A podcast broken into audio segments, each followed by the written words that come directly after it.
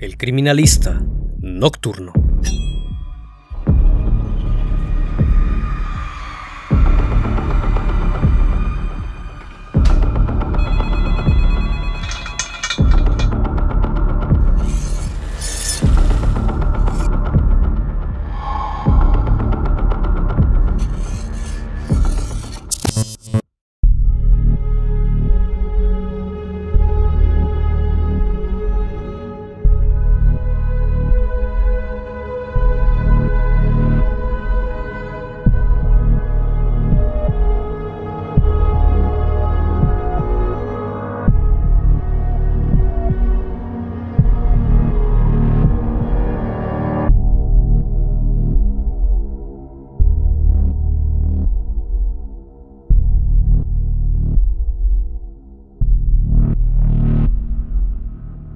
Distrito de San José de Lourdes es uno de los siete que conforman la provincia de San Ignacio, ubicado en el departamento de Cajamarca en el norte de Perú, un lugar en donde los pobladores se dedican principalmente al trabajo en el campo y a la crianza de los animales. Muchos de los adolescentes al terminar la secundaria se dedican a realizar estas labores, ya que pagar la universidad resulta muy caro y casi imposible. Sin embargo, Avi Lisette Agreda Marchena una bella joven originaria de este poblado. Tenía el sueño y la ilusión de salir adelante y terminar una carrera. Pero todos estos anhelos se vieron frustrados por un hombre que se obsesionó con ella, que erróneamente pensó que si no era para él no era para nadie. El criminalista nocturno. Avi era una chica tranquila y alegre Nació el 8 de octubre de 1995 en San Juan de Pacay. Fue la segunda de cinco hijos del matrimonio de Ledislao Agreda y Paola Marchena. Desde pequeña aprendió las labores del hogar y del campo, pero su gusto por estudiar fue mucho mayor. Pronto se dio cuenta que en el campo no había posibilidades de salir adelante. Ella quería ser profesional y trabajar para ayudar a sus padres y hermanos. Avi estudió en el Colegio San José terminó la secundaria con buenas notas. Fue en ese momento que tomó la decisión de mudarse a la capital para continuar con sus estudios. Era el año 2012 y la joven le dijo a sus padres que se marcharía a Lima para trabajar y estudiar. Ellos decidieron apoyarla y con lo poco que juntaron emprendió su camino. Sin conocer a nadie llegó al distrito de Chorrillos, donde alquiló un cuarto una vez que se estableció en aquella localidad encontró trabajo en la cafetería de una universidad. Luego de unos meses su hermana menor se fue a vivir con ella en el cuarto que alquilaba. Aquel sueño de salir adelante al fin estaba teniendo sus frutos. Todo marchaba bien, hasta que en el año 2015 conoció a su agresor en la misma cafetería donde ella trabajaba. En ese entonces de cajera, aquel hombre llamado Carlos Javier Hualpa entró a trabajar como jefe de cocina Casi de inmediato se sintió atraído por la chica. Al inicio se mostraba como una persona tranquila y atenta, pero conforme pasaron los meses, en octubre de 2015, le declaró que estaba enamorado de ella y le propuso tener una relación. Sin embargo, Avi le dijo que no podía pues tenía novio. En ese momento Carlos se sintió rechazado, pues había pensado que como eran del mismo nivel socioeconómico y como no les gustaba tomar ni tener muchos amigos, de alguna manera tendrían una buena relación y ella aceptaría, pero no fue así. Desde entonces el sujeto intentó ganarse su afecto por medio de regalos, pues él estaba convencido de que ella le estaba mintiendo, porque según sus palabras, la conocía muy bien. Después de esto, Javier se seguía comportando como un compañero de trabajo amable, que se ofrecía a ayudarla en todo lo que ella necesitara. Fue este gesto que llevó a la joven a confiar en él algunas ocasiones salieron a dar un paseo, solo por distracción, pues Agreda ya le había dejado muy en claro a Carlos que tenía novio. En diciembre de ese año, fueron trasladados a distintas sedes y dejaron de verse. A pesar de estar lejos, el hombre no dejaba de pensar en ella y pronto aquel rechazo que sintió comenzó a transformarse en una obsesión inmensa que terminaría trágicamente. Para el año 2016, la joven comenzó a estudiar negocios internacionales en el Instituto CICE. y en marzo de ese año, Carlos y ella se reencontraron nuevamente en el trabajo. Lo que Avi no sabía era que su compañero de trabajo estaba profundamente obsesionado con ella, al grado de que aseguró no podía dejar de pensar en otra cosa que no fuera estar con ella. Aún así él se comportaba de manera fría y tranquila, de lo más normal. De vez en cuando le hacía algunos regalos los cuales la joven rechazaba. El agresor no podía comprender por qué no era correspondido. Se hacía todo lo posible para estar con ella y satisfacerla, pero la chica al sentirse acosada se alejaba cada vez más de él, a lo cual este hombre no lo tomaría nada bien, pues de alguna forma él se sentía traicionado. Sentía que Avi lo hacía de menos y lo consideraba inferior. Ese sentimiento pronto se transformó en un profundo odio que no lo dejaba vivir en paz. Llegaba a su casa y peleaba con su madre, pues según su confesión, era tanta la frustración que tenía que estaba a punto de estallar. Carlos consideraba a la joven como una chica aprovechada, pues supuestamente a otros chicos les hacía lo mismo, y entonces surgió la idea de castigarla por haberlo rechazado. Él consideraba que ella utilizaba sus encantos para embabucar a los hombres y lo que debía hacer era darle una lección de humildad.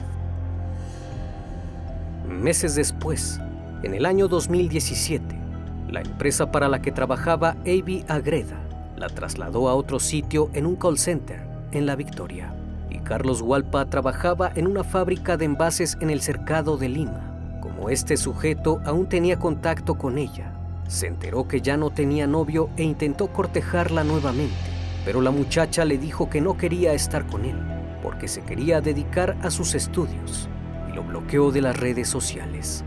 Walpa se enteró tiempo después que ella estaba saliendo con otras personas y que le había mentido.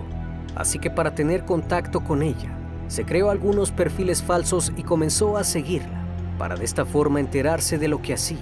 En una publicación de Instagram, él señaló diciendo que ella era de su propiedad. En un mensaje de WhatsApp que él le envió, decía textualmente, te crees superior por ser bonita, usas tu belleza para burlarte de mí, pero algún día recibirás un escarmiento por tu rechazo.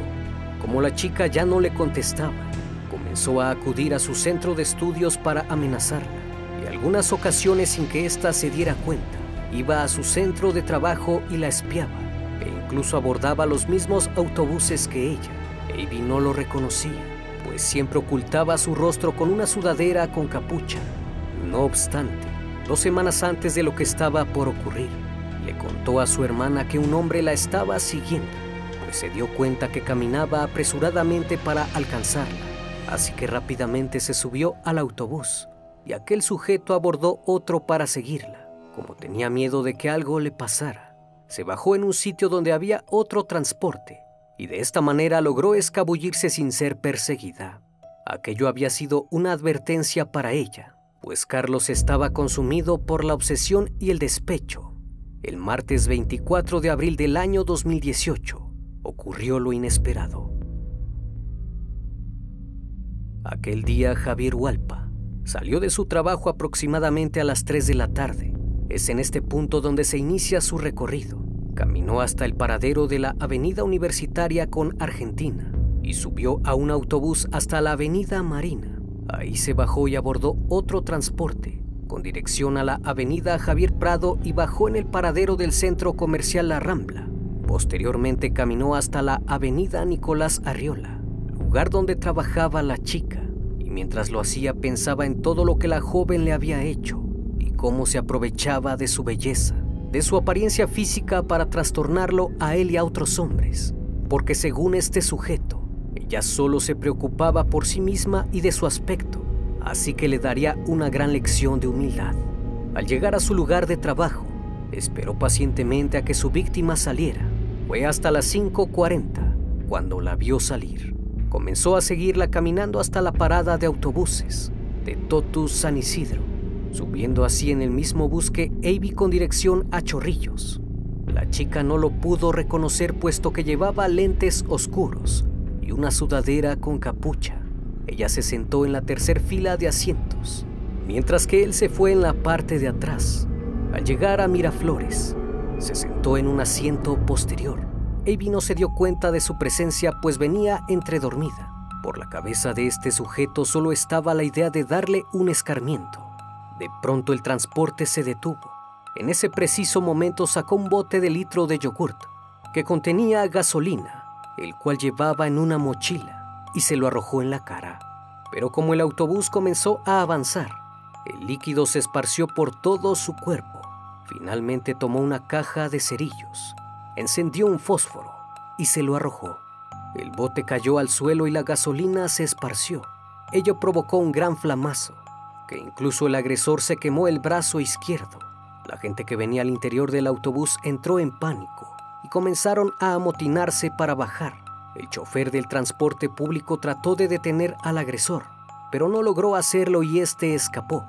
Tras el hecho, Javier Hualpa corrió varias cuadras y tomó un taxi para ir a su casa. Sin embargo, debido a las quemaduras que presentaba, le dijo al taxista que lo llevara al hospital Mariano Molino, donde lo curaron. Mientras estaba en el hospital llamó a su hermana para que fuera a recogerlo. Por otra parte, Avi Agreda bajó rápidamente del transporte y el conductor lo único que atinó a hacer fue rociarle el polvo químico de un extintor para apagar el fuego, sin saber que esto le traería graves consecuencias. En un video se observa a la chica desconcertada y llena de copos blancos producto del extintor. Las personas a su alrededor no sabían qué hacer, pues las llamas también alcanzaron a otros 11 pasajeros. Minutos después los bomberos llegaron al lugar y las personas con quemaduras, incluida la chica, fueron trasladados a dos diferentes hospitales. La joven fue trasladada al Hospital Casimiro Ulloa, donde determinaron que había sufrido quemaduras de segundo y tercer grado en el 60% de su cuerpo. Por esta razón fue remitida al Hospital Guillermo Almenara para ser atendida por la gravedad de las heridas. Mientras tanto, los agentes obtuvieron las grabaciones de las cámaras de vigilancia, donde se puede ver la huida del atacante con capucha y gorra corriendo a toda prisa por las calles de Miraflores. Lo primero que hizo la policía fue interrogar a los familiares de la víctima para saber si sospechaban de alguien. Y la hermana menor de Avi recordó que la muchacha le había comentado que un tal Javier la acosaba. Eso hizo sospechar a la policía que podría tratarse de la misma persona. Luego la hermana recordó que Avi le había pedido prestado su teléfono celular para llamar al tal Javier y exigirle que dejara de acosarla. Con el número telefónico y la imagen del acosador, la policía montó un operativo de búsqueda y de esta manera procedieron a buscar la ficha RENIEC, el cual es un documento virtual que contiene los datos indispensables para verificar la identidad de un peruano. Y no tardaron en encontrar la empresa donde laboraba. Al obtener el teléfono del lugar, los investigadores decidieron llamar a su centro de labores para poder hablar con Javier, pero se llevaron la sorpresa de que el sujeto se había ausentado porque reportó que había tenido un accidente la noche anterior. De esta manera solicitaron los datos de su domicilio un equipo montó vigilancia afuera de su casa. Cansados de esperar, procedieron a actuar. Eran alrededor de las 10 de la mañana cuando un comandante se hizo pasar por un asistente social de la empresa que iba a verificar su estado de salud. Cuando el sospechoso salió, notó que tenía el brazo vendado. Entonces el agente recordó que el chofer del autobús le había comentado que el agresor se había quemado el brazo izquierdo. No había más dudas para él. Así que una vez fuera de su domicilio, fue capturado. Cuando un grupo de oficiales lo subieron a la patrulla, el comandante le preguntó cómo se había quemado. Él le respondió que se encontraba calentando agua para bañarse cuando de pronto un amigo le llamó para decirle que Avi había tenido un accidente. En ese momento se quemó con el agua hirviendo. Estas declaraciones resultaron poco creíbles, así que lo llevaron a la comisaría para rendir su declaración. 14 horas le tomó a la policía capturar a este sujeto, quien a pesar de estar detenido, seguía negando cualquier participación en el hecho. Inmediatamente fue sometido a un examen médico donde se logró determinar que las quemaduras fueron ocasionadas por un agente químico inflamable y no por agua hirviendo como él había asegurado. Fue sometido a varios interrogatorios, en donde incluso se orinó en los pantalones debido a que estaba muy nervioso. En todos los interrogatorios se contradijo en más de una vez, hasta que al final no tuvo más alternativa que admitir su responsabilidad y fue acusado de feminicidio agravado con grado de tentativa. Carlos Javier Hualpa, de 36 años de edad, declaró que su intención solo era hacerle daño a su cara, porque ella se aprovechaba de eso. Hualpa aseguró que no podía dormir, que muchas veces intentaba descansar pero no podía, pues no dejaba de pensar que tenía que darle una lección a la joven, porque lo había rechazado. Llegó al punto que sentía tanto odio, que lloraba porque no sabía cómo tenerla a su lado algunas ocasiones observaba sus fotografías en las redes sociales y esto lo perturbaba porque según él, mientras ella disfrutaba haciendo su vida normal, él tenía muchos problemas por lo que sentía, arremetiendo contra los que lo rodeaban. De alguna manera sentía que tenía que acabar con el ego de Avi, porque no solo a él le hacía esos desprecios, sino a otras personas también. Quería acabar con eso enseñarle lo que era la humildad y el respetar a los demás. En su declaración mencionó que llevaba tiempo planeando lo que le haría, pero debido a las cámaras que hay por todo el lugar, no se atrevía a hacerlo, hasta que se le ocurrió la idea de prenderle fuego en el autobús, donde no podría ser reconocido fácilmente. Hacía un mes había comprado gasolina para cometer su macabro plan, pero no fue hasta la tarde del 24 de abril que decidió actuar. Carlos Hualpa se crió en Caraballo con sus tres hermanos y sus padres. Su progenitor es albañil y su madre ama de casa. Desde pequeño aseguran era muy tranquilo y no era muy sociable, aunque sí era trabajador. Los vecinos decían que trabajaba como cocinero en un centro comercial de San Isidro, que no tomaba ni fumaba, porque acudía a una iglesia evangélica. Todos los que lo conocían dijeron que no se metía con nadie, que siempre era muy respetuoso. En su barrio era conocido como Pepe, a quien también veían acudía al gimnasio. Para todos fue una sorpresa lo que hizo, incluso para sus padres, pues nunca mostró signos de ser agresivo. Su gran problema, dicen, fue que se obsesionó con la chica. Se descartó por los especialistas que Walpa estuviera loco porque no presentaba ningún signo de esquizofrenia, no tenía alucinaciones auditivas ni visuales. Su objetivo era muy claro y no tenía nada que ver con cosas paranormales ni de otro mundo. Es evidente que desde la perspectiva del sujeto, él siente que hizo lo correcto al mostrarle a la joven que no debía aprovecharse de los demás, o al menos eso es lo que Javier pensaba sobre Avi. De alguna manera, había un sentimiento de que ella le pertenecía. Las conclusiones del informe de psicología forense señalan que sus emociones hacia los demás son volubles y que tiende a idealizar las relaciones afectivas con la figura femenina, interpretando de manera equivocada las consideraciones que éstas tienen con su persona, que considera que las mujeres lo tratan injustamente y no son agradecidas por las atenciones que él les brinda. El peritaje concluye que Carlos Hualpa no evidencia deterioro cognitivo ni alteración psicopatológica que le impidan percibir y evaluar la realidad. Es decir, es una persona perfectamente capaz de distinguir entre el bien y el mal, plenamente consciente de todo lo que hacía, pero extremadamente machista, y no un monstruo ni un loco como algunas personas lo han calificado, para intentar explicar su comportamiento. En cuanto a la víctima, el extintor parecía una opción ideal para apagar el fuego, pero resultó todo lo contrario, pues su composición química no está pensada para actuar en la piel humana, y mucho menos en una quemadura.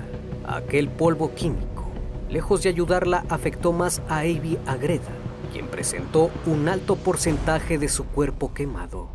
En total, la chica sería sometida a una serie de operaciones reconstructivas, sumando un total de 12 intervenciones durante los primeros 38 días. Las quemaduras fueron de segundo y tercer grado, incluso algunas alcanzaron a quemar algunos órganos. Las primeras intervenciones fueron para retirar el tejido quemado y aplicarle injertos de su propia piel, injertos de cerdo e injertos cultivados en el banco de tejidos. Durante los primeros días la joven presentó una mejoría. La mantuvieron sedada y con respiración asistida para evitarle el dolor de sus heridas. El 8 de mayo la joven recuperó el conocimiento y habló con sus familiares. Les dijo que quería vivir para seguir adelante pese a sus dificultades. Ese día fue sometida a una sexta operación para quitar el tejido muerto que podría contaminar parte de la piel sana y producir una infección. El 95% de su rostro estaba quemado y la gran parte de su cuerpo estaba acartonado y endurecido debido a las quemaduras. Todo iba mejorando para Agreda hasta que el lunes 28 de mayo la joven sufrió una descompensación y tuvo que ser entubada. Los médicos lucharon para salvarle la vida, pero muy a pesar de los denodados esfuerzos, el viernes primero de junio su cuerpo no resistió la infección generalizada y falleció tras 38 días de aferrarse a la vida. Lo que nunca le contaron fue que el hombre que le prendió fuego fue su propio compañero de trabajo, quien al enterarse de la noticia dijo que él solo quería desfigurarle la cara y no asesinarla. La noticia del fallecimiento de la joven Avi Agreda enlutó a todo el Perú y los nueve meses de prisión preventiva que el acusado estaba cumpliendo terminaron, pues ahora se hablaba de un feminicidio consumado. Sin embargo, el sujeto quería evitar ser sentenciado por ello, afirmando que solo tenía que ser sentenciado por lesiones graves delito que se castiga con solo 12 años de prisión cuando la víctima fallece. Sin embargo, el tribunal desbarató este argumento y confirmó que el agresor había actuado por el odio que sentía por la víctima. Es así que el 28 de mayo de 2019, a pesar de que Javier Hualpa se revictimizó, concluyeron que actuó con premeditación y dolo y fue sentenciado a 35 años de prisión y un pago total de 590 mil soles como reparación del daño, Avi Agreda se fue de su casa con la ilusión de salir adelante y comprar una casa en la ciudad para llevarse a sus papás y a sus hermanos a vivir con ella, pues se dio cuenta lo difícil que es vivir en el campo. Sin embargo, todos sus sueños fueron truncados por un sujeto que no se sintió correspondido. Lo cierto es que Avi fue una mujer valiente que se enfrentó a la vida para cambiar su destino. Una vez más, estimado público, agradezco su compañía. Gracias por brindar un espacio de su tiempo para conocer un caso más de este canal. Si aún no estás suscrito, te hago la cordial invitación a que lo hagas y formes parte de esta gran comunidad. Esto es El Criminalista Nocturno. Hasta la próxima emisión. Buenas noches.